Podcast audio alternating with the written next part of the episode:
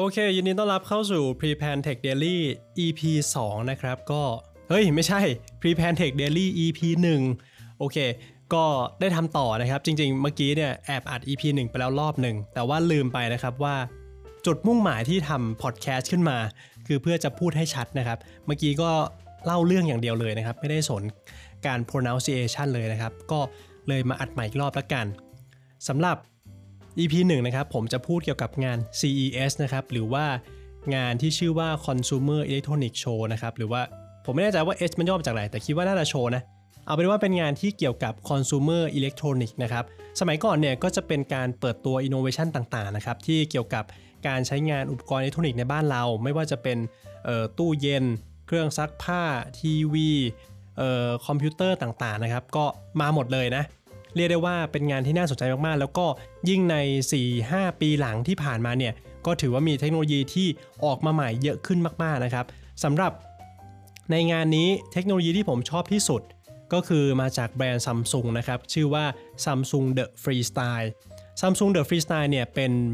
เขาเรียกว่าอะไรเออโปรเจคเตอร์ครับโปรเจคเตอร์เนี่ยหลายๆคนที่ฟังตอนนี้อาจจะรู้สึกว่าไม่สนใจแล้ว ไม่เคยคิดจะซื้อโปรเจคเตอร์เลยไม่อยากได้นะครับ แต่ว่าขอให้ฟังก่อนมันเป็นเทคโนโลยีที่น่าสนใจจริงๆนะครับ เพราะว่าโปรเจคเตอร์ตัวนี้ไม่ได้ทำได้แค่การฉายภาพ แต่ว่าสามารถเปลี่ยนเป็นโคมไฟ แล้วก็เป็นลำโพงได้ด้วย จะเป็นไงเดี๋ยวมาฟังกันครับ ก่อนอื่นนะครับ The Freestyle เนี่ยมีขนาดที่เล็กมากๆครับเล็กประมาณสักแก้วน้ำใหญ่ ๆ แก้วน้ำใหญ่ๆหน่อย ประมาณแบบเลนส์กล้องอะไรประมาณนี้นะครับ ราคาเปิดตัวเนี่ยอยู่ที่ 900 US ดอลลาร์นะครับหรือประมาณ 30,000 กว่าบาท นอกจากจะขนาดไม่ใหญ่มากแล้วนะครับก็ยังมีน้ำหนักที่ไม่ได้เยอะด้วย ก็คือหนักเพียงแค่ 1 กิโลเท่านั้น มาพร้อมขาตั้งในตัวนะครับสามารถฉายให้จอมาได้ใหญ่สูงสุดถึง 100 นิ้วนะครับทีนี้เนี่ยพอทุกคนฟังถึงตอนนี้แล้วนะครับก็อาจจะคิดว่าเอ๊ะโปรเจคเตอร์มันจะต้องมีฉากมารองรับหรือเปล่า เพื่อให้มันสามารถแสดงผลได้อย่างถูกต้องนะครับ แต่ว่าตัวเนี้ยถามว่าถ้ามีก็ดีครับ แต่ถ้าไม่มีก็ไม่เป็นไร เพราะว่า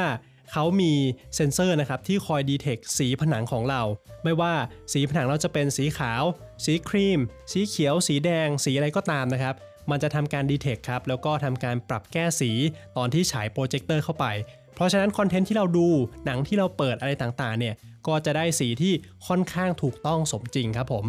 อ่าแล้วก็มาถึงเรื่องของลำโพงที่ผมบอกไปนะครับ เจ้าตัวนี้เนี่ยมีลำโพง built-in ในตัวครับ เป็นลำโพง surround 360 องศา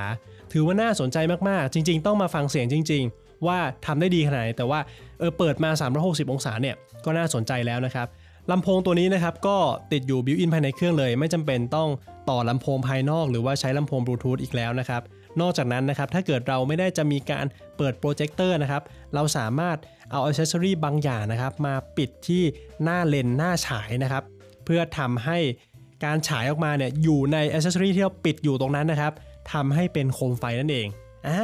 เป็นโคมไฟแล้วอย่างที่ผมบอกมีลำโพงใช่ไหมเราก็จะได้โคมไฟบลูทูธลำโพงตัวหนึ่งดีๆ สามารถตั้งบนหัวนอนเปิดเพลงได้เลยนะครับชิวๆแล้วนอกจากนั้นนะครับการที่เราจะ consume หนังนะครับหรือว่าเสพคอนเทนต์ต่างๆเนี่ยเราไม่จำเป็นต้องใช้อินเทอร์เน็ตครับแต่ว่าจะมีก็ได้นะ เพราะว่าเขามี built-in เหมือนสมาร์ททีวีเลยนะครับ เหมือนเราซื้อ Samsung TV เครื่องหนึ่งที่มี OS Tizen อยู่ในนั้นเลย เราสามารถดู Netflix ดูอะไรในนั้นได้ แต่ว่าถ้าเกิดเราไม่มีอินเทอร์เน็ต สมมติเราไป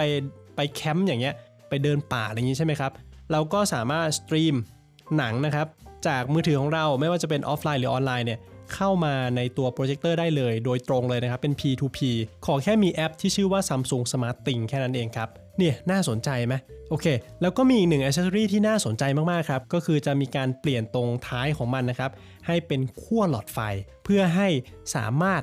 แฮงบนเหนือโต๊ะกินข้าวได้ หรือว่าโต๊ะอะไรก็ตามนะครับที่มีโคมไฟห้อยลงมา หรือจะเป็นโคมไฟตั้งโต๊ะก็ได้แล้วมันก็ยิงภาพเฉียงเข้าไป มันก็จะมีการแก้มุมหัก ให้อยู่แล้วเรียบร้อยอยู่แล้วนะครับ ก็เป็นเทคโนโลยีที่ผมคิดว่าใช้งานได้หลากหลายมาก ถ้าเกิดใครสนใจเนี่ยลองไปดูใน YouTube ได้นะครับ search ว่า Samsung The Freestyle นะครับก็จะมีเออเป็นวิดีโอที่สาธิตให้ดูว่ามันใช้งานอะไรได้บ้าง น่าสนใจจริง ๆ น่าสนใจมากๆ เทคโนโลยีนี้นะครับก็อย่างที่บอกไปว่าราคาประมาณ 30,000 กว่าบาท อันนี้เนี่ยผมแอบได้ยินวงในมานะครับว่ามี การเปิดจอง pre-order ครับ เดือนหน้าวันที่ 17 ยังไงรอติดตามกันได้ ถ้าเกิดใครฟังมาถึงตรงนี้แล้วรู้สึกว่าทำไมเสียงผมมันดูอุ้นะครับ เพราะว่าตอนนี้ผมค่อนข้างป่วยอยู่นิดนึงครับ ก็จริงๆตรวจโควิดมาหลายวันแล้ว ก็ค่อนข้างค่อนข้างชัวนะ แต่ว่าโอเคผมเข้าใจว่า ATK ไม่ได้ชัวแต่ว่าไม่ได้มีอาการของการเป็นโควิดเลย แต่ว่าถ้าเกิดมันยังไม่หายจริงเดี๋ยวผมอาจจะลองไปตรวจเอ่อ RT-PCR ดูนะครับ ก็ ภาวนาให้ผมไม่เป็นโควิดด้วยละกัน แล้วเจอกันใหม่ EP 2 นะครับ กับงาน CS 2022 แล้วเจอกันใหม่ครับ